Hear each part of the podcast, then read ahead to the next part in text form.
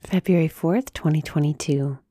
Today's reflection is written by Michelle Karen De Silva. Remain silent or speak truth. It is not lawful for you to have your brother's wife. Mark 6:18. My stomach tightened. It was happening all over again. Another person offended. I tossed and turned that night, relaying conversations I'd had with a friend. God didn't just call you to be nice. That statement has been rattling around in my head ever since.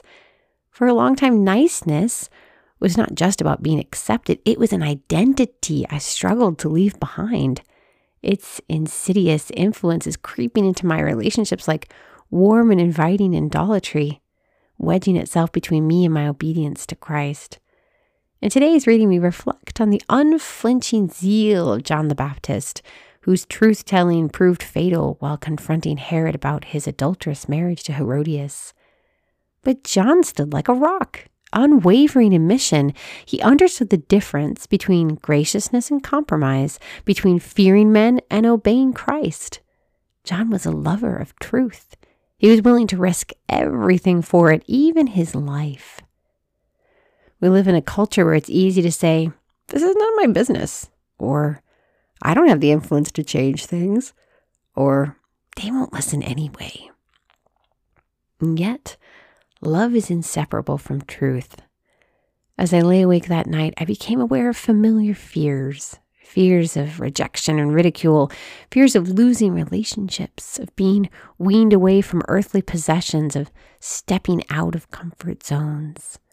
I realized I cannot follow Jesus and be nice, not equally I may win acceptance, but I will forfeit genuine truth telling. In the end, niceness will only turn me into a whitewashed tomb, pristine on the outside, but empty within.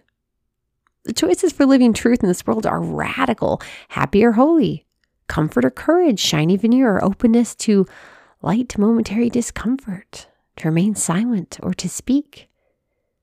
On days when we sense the pressure to soften our convictions, or feel the surge of temptation to opt for the wide gates of niceness, may we lean on St. John's intercession for wisdom to know when to speak and the courage to live it. Lord Jesus, we thank you for this day and for this sisterhood. We thank you for St. John's example. We praise you in your holy and precious name. Amen. We hope you'll join us this Lent for our women's devotional book, All She Had an examination of our poverty and our utter dependence on God. Find out more about this book and our children's product at blessedisshe.net slash shop.